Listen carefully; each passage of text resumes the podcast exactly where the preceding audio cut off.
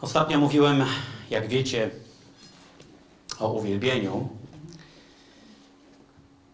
dwa tygodnie temu. A dzisiaj chciałbym, moi drodzy, dotknąć takiego tematu,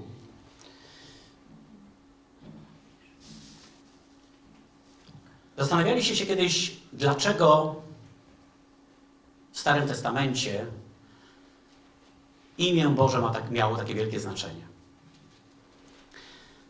Dlaczego tak było, że Izrael nawet nie wymawiał tego imienia? Mieli taki, taki, taki szacunek przed tym imieniem, że nawet nie wolno było wypowiadać imienia Jahwe. Zastępowano go El Shaddai, Adonai i tak dalej, wieloma innymi aspektami. Gdy myślimy na przykład o modlitwie pańskiej, to wszyscy wiemy, że modlitwa pańska zaczyna się od takich specyficznych słów. Ojcze nasz, który jesteś w niebie, święć się imię Twoje. Oczywiście w takim prostym tłumaczeniu można powiedzieć, że to jest wezwanie do uwielbienia. Wezwanie do tego, aby oddawać Bogu chwałę, aby Go wywyższać. Ale ja chciałbym dzisiaj troszkę głębiej dotknąć tej kwestii, która za tym się kryje, czyli Bożego imienia, czyli tożsamości Najwyższego. Tożsamości, charakteru, osobowości naszego Boga. Mateusz czytał fragment z piętnastego rozdziału Łukasza, gdzie jest przypowieść o synu marnotrawnym i tam jest o ojcu, który kocha. Jedną z rzeczy, którą powiedział Jezus, to to, że możemy mówić do naszego Boga Abba, ojcze, albo tato, tatusiu, tak? Bo to Ab, albo tak naprawdę oryginalnie Av, to jest ojciec, a Abba to jest zmiękczenie, czyli tatuś, tato. Gdy myślimy o, o imieniu Bożym, to w ogóle gdy myślimy o imieniu, to generalnie dzisiaj to nie ma takiego wielkiego znaczenia, jak to ma na imię, prawda? Bo jeżeli do kogoś mówimy Marek, Jacek, Tomek, Krzysztof, to, to po prostu jest tylko sposób, w jaki kogoś wołamy albo jak do kogoś się zwracamy. Ale w czasach biblijnych imię miało wielkie znaczenie. Imię było nadawane albo ze względu na jakieś wielkie wydarzenie, albo ze względu na to, jaka była tożsamość danej osoby, kim ta osoba była. I oczywiście są takie, takich kilka przykładów możemy dawać. Na przykład takie dwa proste, jakbyś mógł następny slajd, chyba następny. Na przykład wiemy dobrze, że Bóg w pewnym momencie zmienił imię Jakuba na Izrael. Okay? To składało się z dwóch członów, lisrot, czyli zmagać się, hebrajskie zmagać się, i El, czyli Bóg. I wiemy, że Izrael to znaczy ten, który zmagał się z Bogiem. I ile w tym jest treści? Słuchajcie, gdy zacząłem dokopywać się do różnych e, danych, do różnych źródeł na ten temat, to można wielokrotnie to wyjaśnić. Na przykład w ten sposób, że Bóg wybrał sobie lud, który się z nim zmagał, z którym Bóg się też zmagał. Bóg ich wychowywał, Bóg ich kształtował, bo to zmaganie niekoniecznie musi mieć negatywny sens. To lisrot nie ma tylko wymiaru takiego, że to jest zmaganie, a stękam, męczę się i się zmagam, ale także ma taką wymowę, że pracuje, na przykład rzeźbię coś, co, nad czym się zmagam, ale co przynosi piękny, piękny owoc. Co potem pokazuje coś fantastycznego. I to jest to znaczenie. Bóg wybiera sobie Izrael, aby nad nim pracować, aby z niego stworzyć coś dla siebie cennego, fantastycznego. Albo inny przykład, ten przykład, który akurat niesamowicie ja kocham. Oczywiście my mówimy Abraham, ale to jest zlatynizowana wersja. W oryginale to nie było Abraham, tylko Avram. Okay? To brzmiało Av. Av to jest ojciec wywyższony, albo w takim wolnym tłumaczeniu potężny ojciec. Avram był po prostu ojciec, który miał rangę autorytetu. Okay? przywódca jakiegoś, jakiejś rodziny, jakiegoś klanu, okay? Czyli Avram. Ale Bóg w pewnym momencie zmienia imię Abrahamowi i dokłada... Avram to było A W R M H M. A Bóg w pewnym momencie dokłada jeden znak. I to jest ten znak, który macie... Tutaj ja go akurat wyświetliłem. To jest ten sam znak, który znajduje się w tetragramie oznaczającym imię Jahwe, Ichy, Wychy. I to jest to chy, które w hebrajskim oznacza tchnienie. Które w hebrajskim oznacza to Boże tchnienie, tego Bożego Ducha. I popatrzcie, tak jakby Bóg mówił, ja wkładam siebie w ciebie. Nie wiem, czy pamiętacie, może za dwa lata temu mówiłem, mówiłem o tym i mówiłem, że dla każdego z nas, tak, ja bym tak sobie wyobrażał i tak bym chciał, żeby każdemu z nas Bóg trochę zmienił imię. Na przykład, żeby w momencie, kiedy ja się nawracałem, to przestałem być już Jacek, ale stałem się Jachacek. Bóg wkłada swojego ducha w moje serce, w moje wnętrze. Więc to jest taki przykład, ale żeby wam jeszcze zilustrować troszkę, tak troszkę może e, więcej, co to znaczy imię, co to znaczyło dla Izraela i dlaczego święć się imię Twoje, dlaczego gdy Bóg nadaje dziesięcioro przykazań Izraelowi w dwudziestym rozdziale Księdze Wyjścia, to potem tam pisze i będą wzywać mojego imienia, a ja przyjdę i będę mi błogosławił. Mojego imienia. Czyli kim jestem? Biblia wielokrotnie mówi, poznają moje imię. Aby narody poznały moje imię. Słowo poznać w hebrajskim ma też niesamowite znaczenie. Na przykład, bo wiadomo, wszyscy wiemy, że Bogu chodzi o to, żebyśmy Go znali. Żebyśmy Go poznali. Żebyśmy mieli z Nim relacje, żebyśmy byli z Nim blisko. Nawet do tego stopnia, że w Mateuszu w siódmym rozdziale Bóg mówi do tych, których odrzucił, którzy mówili do Niego, Panie, prorokowaliśmy w Twoim imieniu. Czyniliśmy cuda w Twoim imieniu. Pamiętacie, co Pan Jezus im tam powiedział? Co Bóg im tam powiedział? Nieźle robiliście. Albo nie byliście poprawni teologicznie. Albo coś tam jeszcze innego. Tylko mówi, nigdy was nie znałem. Słowo znać Boga najlepiej ilustrować, zilustrować można takim porównaniem. Gdy Biblia mówi o kobiecie, że nie poznała męża, to wiecie, co ma na, na myśli? Że nie uprawia seksu.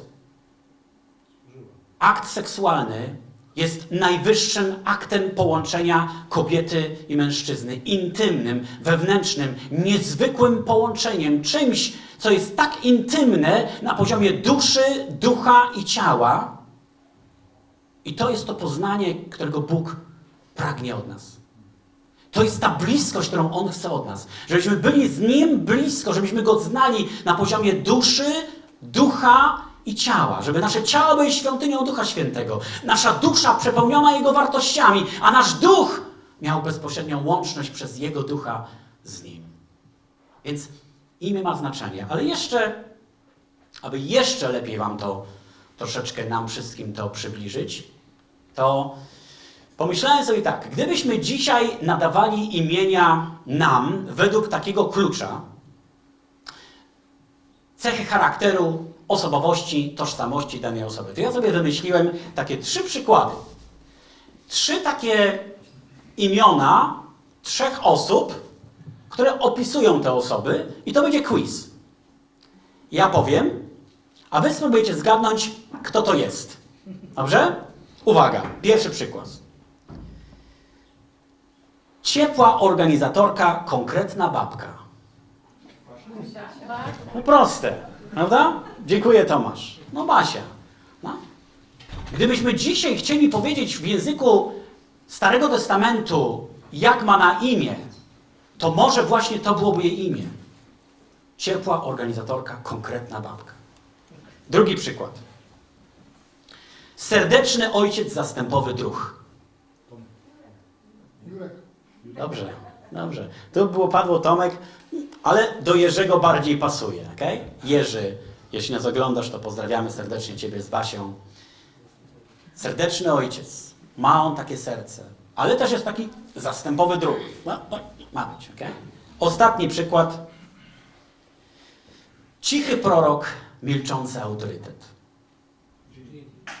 No, pijajac, wy jesteście naprawdę... Dziękuję wam bardzo. No, oczywiście, prawda?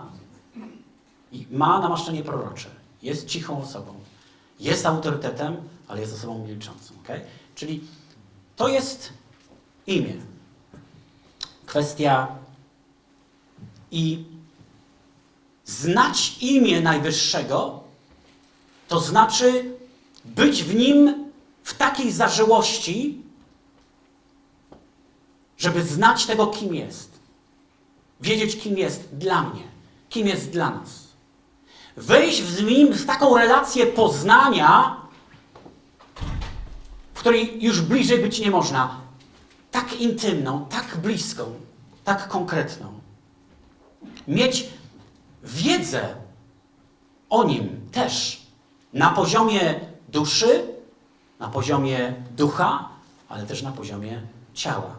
To też jest ważne. Tego też nie, my nie jesteśmy gnostykami, którzy odrzucają ciało, ciało złe, tylko duch. My wierzymy, że człowiek jest całością.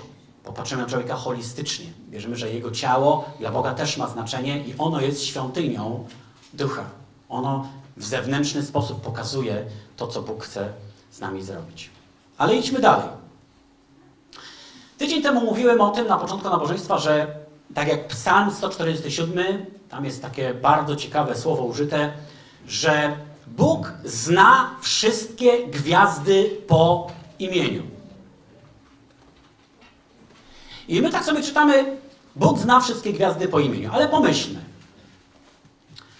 Bóg wie wszystko o wszystkich gwiazdach. Podawałem tydzień temu ten przykład, że gdybyśmy wzięli... To jest, to jest takie naukowe oszacowanie, to co naukowcy z obserwacji dziesiątków lat wyliczyli. Gdybyśmy wzięli wszystkie ziarnka piasku na całej ziemi, ze wszystkich plaż, to na każde z tych ziarenek przypadałoby jeszcze kilkadziesiąt tysięcy gwiazd, które istnieją, które widzimy w obserwowanym wszechświecie. To się, to się nie da ogarnąć, ile tego jest.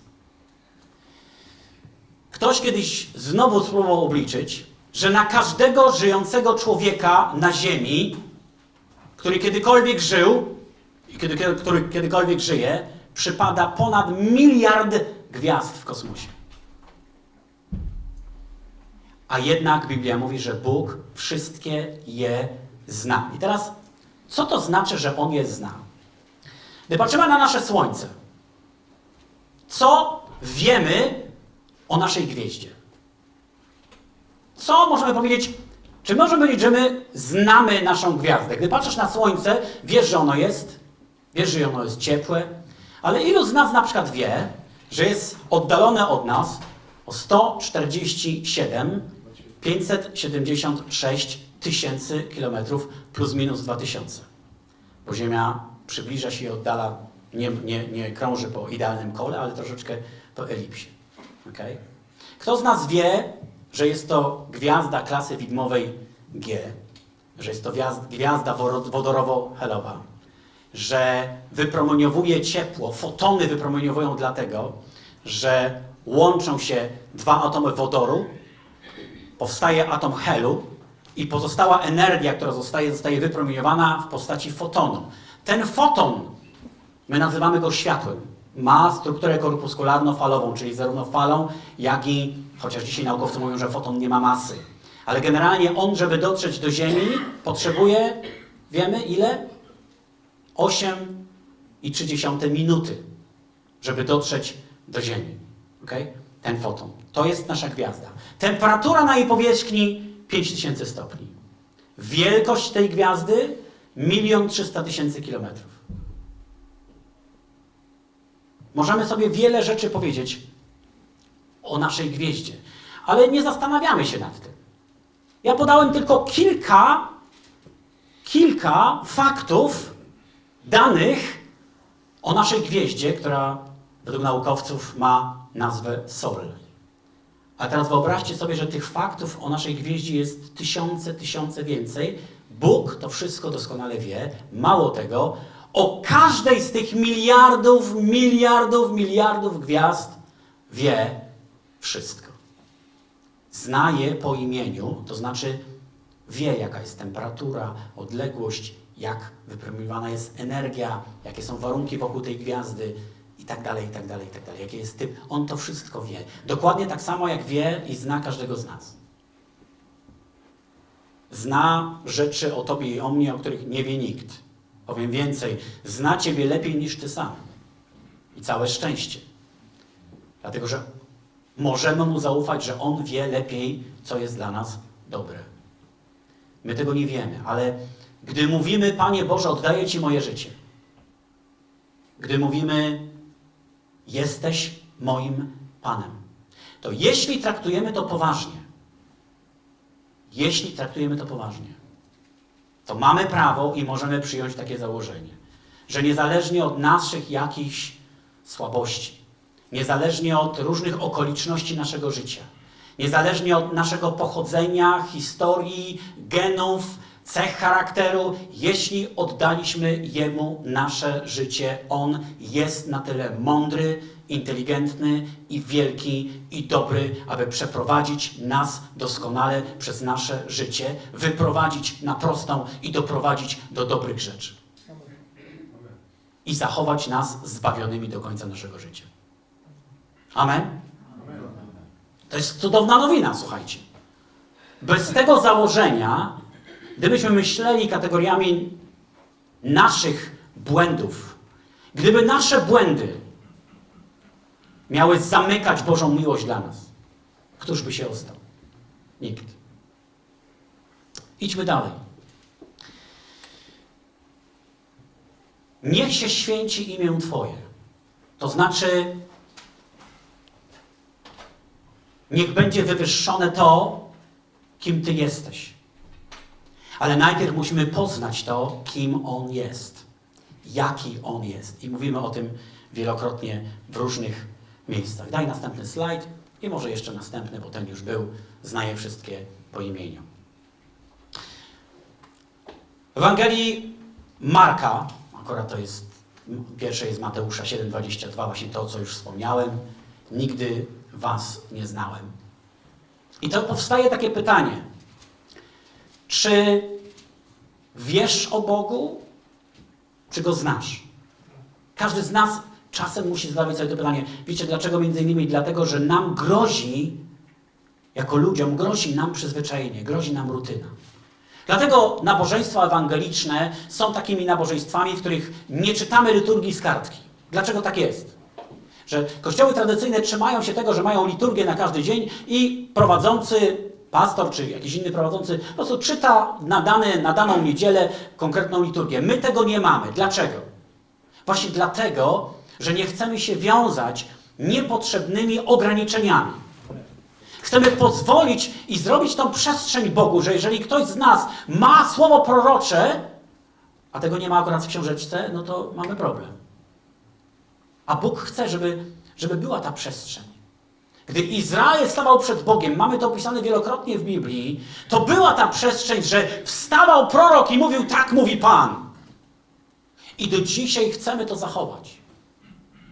Dlatego potrzebujemy zadawać sobie pytanie, na ile moja relacja z Nim jest tą relacją znam Go.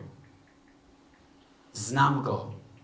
Nie tylko chodzę do kościoła, nie tylko modlę się, nie tylko wierzę w to czy tamto, mam fantastyczną teologię, nie tylko nawet spełniam uczynki dobroczynności i jestem dobry dla innych, nawet nie tylko służę w kościele i, i robię coś dobrego w kościele. To jest cenne, ale to wszystko nie jest najistotniejsze. Najistotniejsze jest to, jak blisko jesteś z Bogiem. Czy chodzisz z Nim, czy rozmawiasz z Nim. Mieliśmy niedawno, Romy, kazanie na ten temat, że Bóg pragnie właśnie takiej bliskości. Czy wiesz, jaki jest? Ale czy Go doświadczyłeś tak naprawdę? Może powiem inaczej, bo każdy z nas podniesie rękę, tak, doświadczyłem Go. Ale czy doświadczasz codziennie tego, jaki On jest? Czy On mówi do ciebie codziennie? Czy słyszysz Jego głos? Czy mówi do ciebie przez słowo, przez innych, przez okoliczności.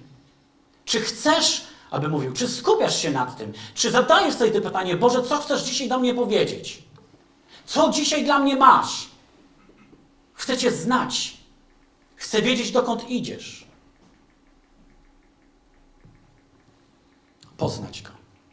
Daj następny slajd.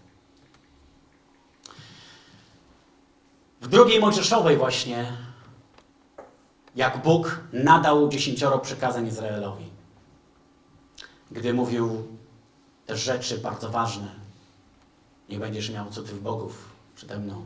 Nie czynisz sobie żadnej podobizny rzeźbionej.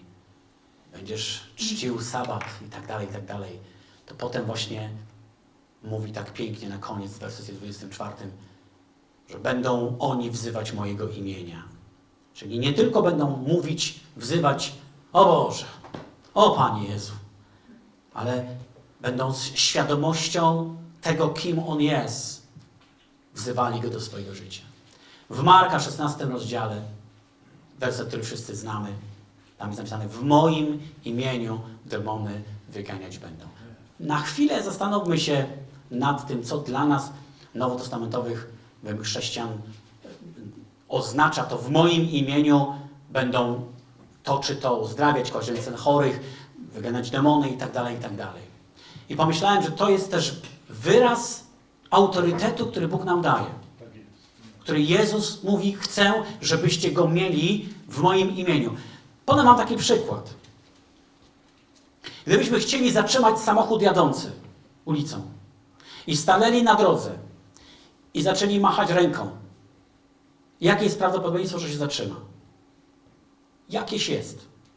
Jeśli staniemy tak w wielkim autorytecie i zaczniemy krzyczeć na autostradzie, stój, ciężarówko! No, nie życzę nikomu. I raczej nie radzę próbować, bo może skończyć się to fatalnie. Ale jeśli na tej drodze stoi umundurowany policjant z czerwonym znakiem, a obok niego samochód z zapalonymi kogutami, i on wyjdzie na środek drogi, to on niespecjalnie musi się sprężać. On wychodzi sobie spokojnie. I co się dzieje? No, oczywiście są wyjątki. Ale dziewięćdziesiąt dziewięć procent przypadków, no w chrześcijaństwie też są wyjątki, że Bóg coś tam do nas mówi, a my sobie po swojemu, ale, ale dziewięćdziesiąt procent przypadków jest takich, że kierowca, widząc co?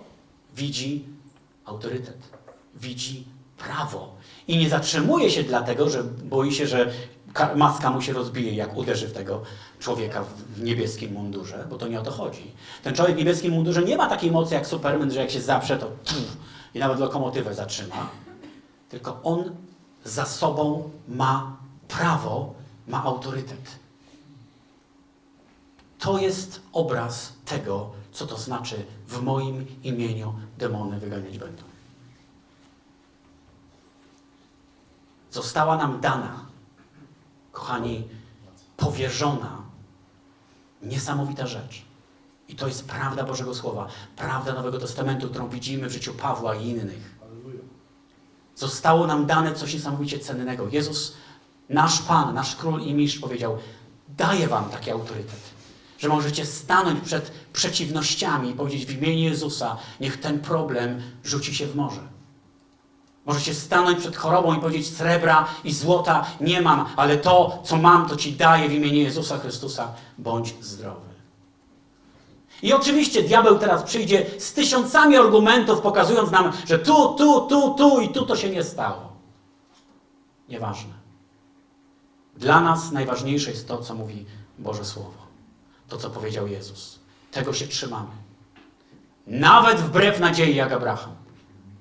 Bo on wygrał dlatego, że trzymał się wbrew nadziei temu, co powiedział Bóg, a nie temu, co widział swoimi oczami. Chociaż próbował po swojemu Panu Bogu pomóc i do dzisiaj Izrael z tego powodu ma problem. W moim imieniu, w Filipian drugi rozdział, tam jest taki piękny obraz, że ten, który był w postaci Bożej, nie upierał się zachłannie przy tym, aby być równym Bogu, lecz wyparł się samego siebie, przyjął postać sługi, stał się podobny ludziom we wszystkim. Dlatego Bóg wielce go wywyższył i obdarzył go imieniem ponad wszelkie imię, aby na imię Jezusa zgięło się wszelkie kolano. To imię. Wiecie, w świecie mogą sobie ludzie wypowiadać słowo Jezus tysiące razy i to nic nie daje, bo tu nie chodzi tylko o słowo. Tu chodzi o to, o tą tożsamość Najwyższego, która się za tym kryje. O autorytet, który albo masz, albo nie masz. Autorytet, który wierzysz, przyjmujesz od Boga i chodzisz w nim. Albo może tak, może tak. I mądrość, rozeznanie. Dlaczego tak bardzo ważne jest to poznanie Boga? Bo to, to poznanie może nam powiedzieć w danej chwili, kiedy masz w stadzie powiedzieć: srebra i złota nie mam, to co mam to Ci daję, a kiedy należy poczekać. Kiedy Bóg mówi: teraz skręć w prawo, bo taka jest potrzeba, teraz idź do tej osoby, powiedz, że ją kochasz, że Bóg ją kocha, a kiedy Ci powie: to nie jest najlepszy moment, módl się o tą osobę i czekaj, aż ja zaaranżuję odpowiedni moment. To wynika tylko z tego poznania Pana. Tego, jakim jest. Im bliżej jesteś Boga, tym bardziej będziesz wiedział w prawo czy w lewo, bo to jest Boże pragnienie. W Starym Testamencie Bóg mówił tak do Izraela. Ja mam takie pragnienie, abyście słyszeli z tyłu głos. Gdy będziecie chcieli pójść w prawo, w lewo, to ja wam powiem, chcę, żebyście słyszeli ten głos, który mówi: tak, teraz w prawo, albo nie, teraz prosto, nie, teraz w lewo. Moje owce słyszą mój głos. Boże, dziękuję Ci za to, że to jest w nim, to jest ten potencjał. Możemy słyszeć, co do nas mówi. Możemy słyszeć Jego rady. Możemy słyszeć Jego głos i iść przez życie w doskonały, zaplanowany przez Niego sposób. Im mniej słyszymy tego głosu, tym bardziej możemy popsuć sytuację. Tym więcej Bóg ma pracy, aby gdzieś uporządkowywać to wszystko. On jest ponad tym, On jest, on jest tak doskonały, że wyprowadzi Cię tak czy inaczej. Abrahama i tak doprowadził. Ale szkoda tej Hagar. I, I szkoda tego Ismaela, i szkoda tego wszystkiego, prawda? Izraela przeprowadził przez pustynię i wprowadził do ziemi obiecanej. Ale szkoda tych czterdziestu lat, bo to nie było Bożym planem, żeby to było czterdzieści lat. Bóg chciał, żeby to było krócej. Chciał, żeby mu zaufali, chciał, żeby okazywali to zaufanie. I żeby weszli po, po kilku tygodniach do ziemi obiecanej triumfalnie i, i, i w chwale Bożej. Oni nie weszli z powodu niewiary. Nie będę się więcej nad tym rozwodził. W razie imię Boże jest nam dane jako potencjał. W objawieniu w drugim rozdziale, siedemnastym wersecie jest napisane, że to jest taki piękny werset, że Bóg daje każdemu nowe imię, kamyk biały, na nim napisane nowe imię. Otrzymasz nową tożsamość. Otrzymasz nie tylko nowe imię, ale otrzymasz tożsamość, którą Bóg da Ci.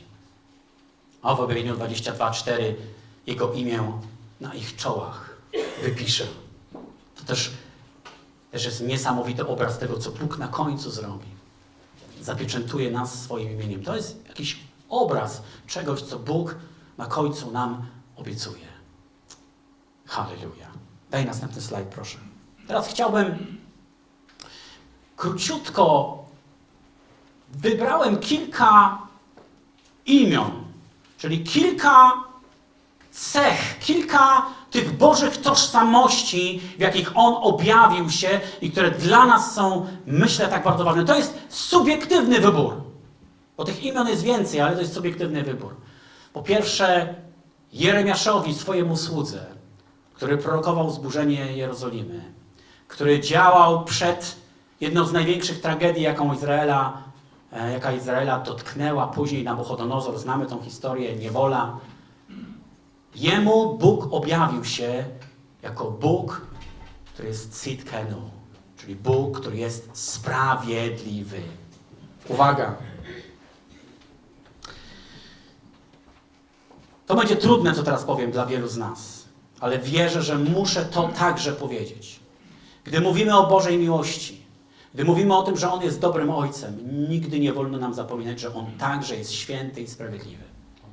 Izraelowi się wydawało, że niezależnie co zrobią, mogą sobie zrobić co chcą, ale Bóg i tak ochroni Izrael, przecież to jest Jego świątynia, przecież to jest Jego miasto, przecież pff, jesteśmy bezpieczni. A jednak Nie do końca. Gdy Jezus przyszedł, jest taki moment, kiedy zbliża się do Jerozolimy, kiedy patrzy na nią z odległości i jego uczniowie mówią: patrz, Panie, jaka piękna stolica.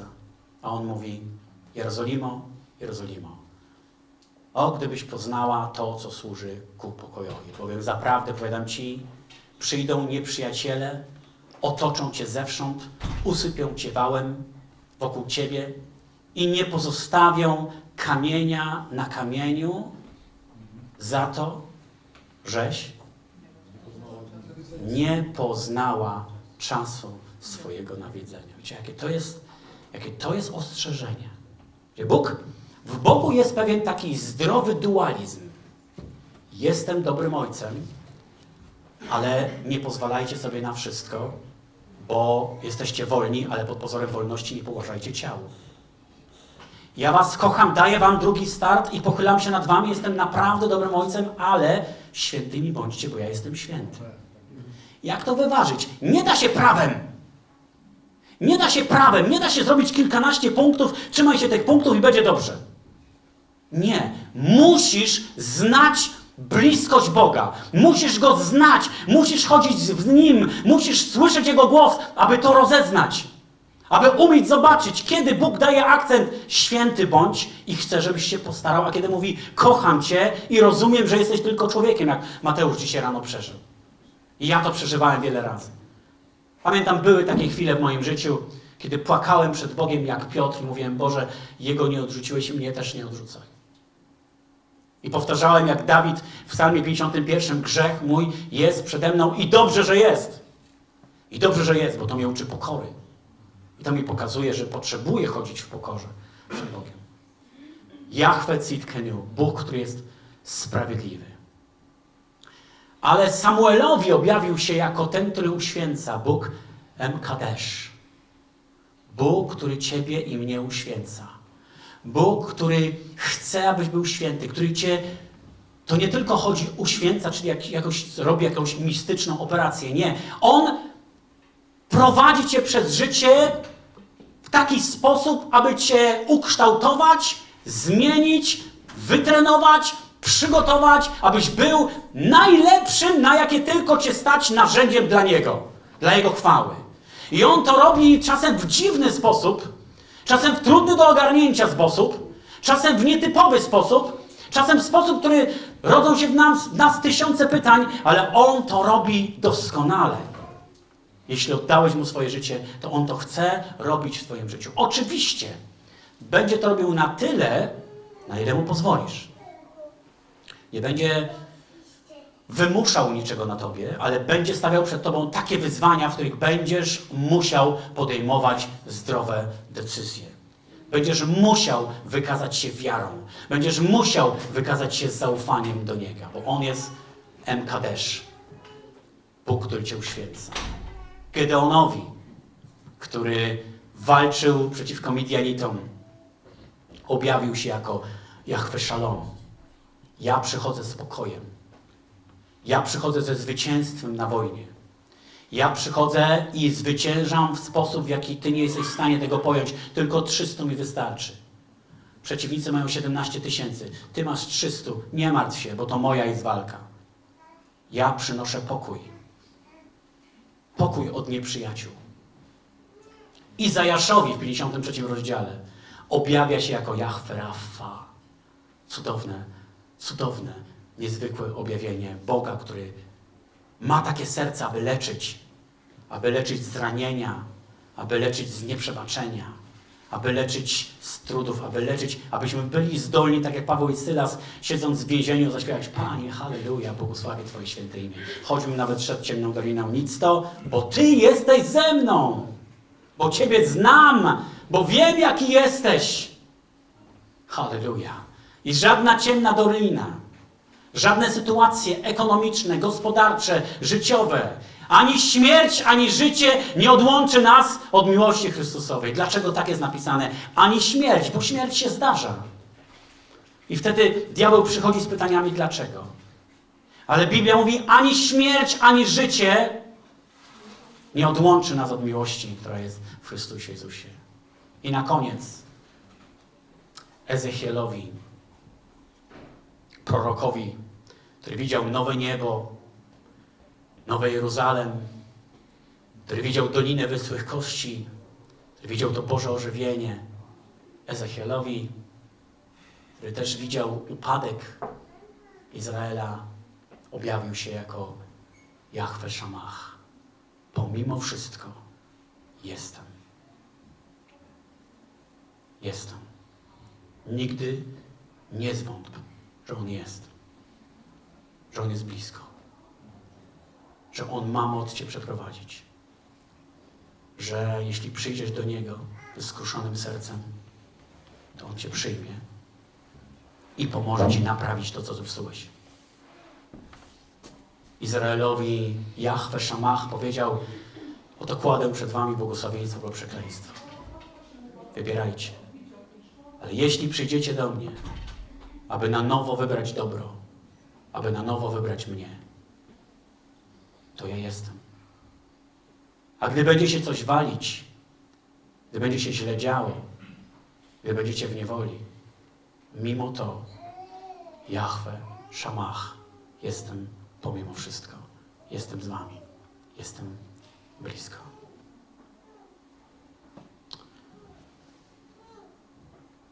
Pierwszy Koryntian trzy szesnaście Biblia mówi, że jesteśmy świątynią Ducha Świętego.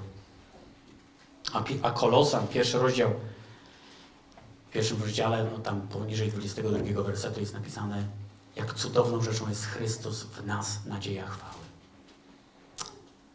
I na koniec, proszę o następny slajd. Niezwykłe objawienie Bożego imienia w szczególny sposób. Bibliści, teolodzy badają i próbują dojść do tego, co tak naprawdę było napisane, gdy Jezus wisiał na krzyżu. To mogło wyglądać właśnie w taki sposób. I prawdopodobnie tak wyglądało. Yeshua HaNazarei Wemelech HaYehudim. Pierwsze litery tych czterech słów układają się w tetragram Jahwe. Chrystus wiszący na krzyżu objawił w cudowny sposób Boga, Jego naturę, Jego poświęcenie. To, że Bóg jest gotów zrezygnować, że Bóg ma to serce niezwykłe, kiedy posyła swojego Syna i objawia w ten sposób siebie. Ja właśnie taki jestem. To jestem ja. Pochylcie swoje głowy, proszę.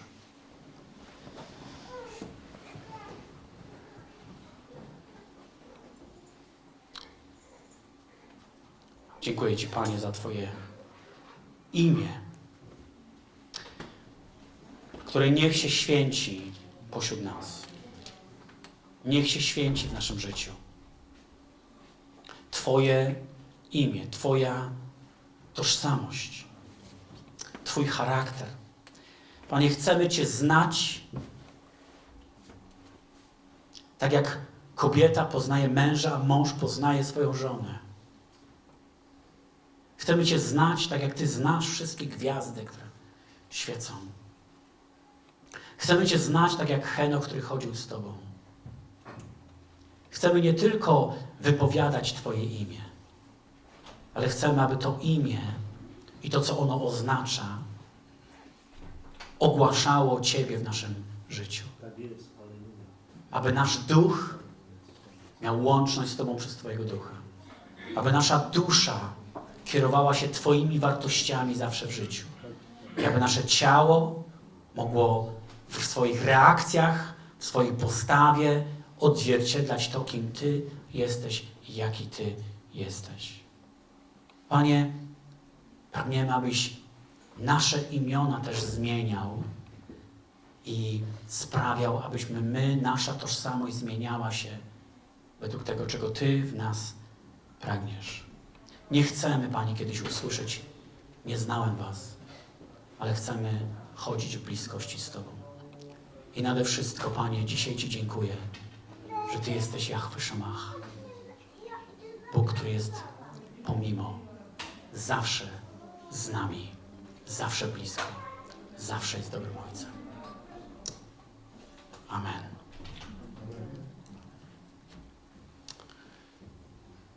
Halleluja. Zapraszam zespół. Chodźcie, drodzy.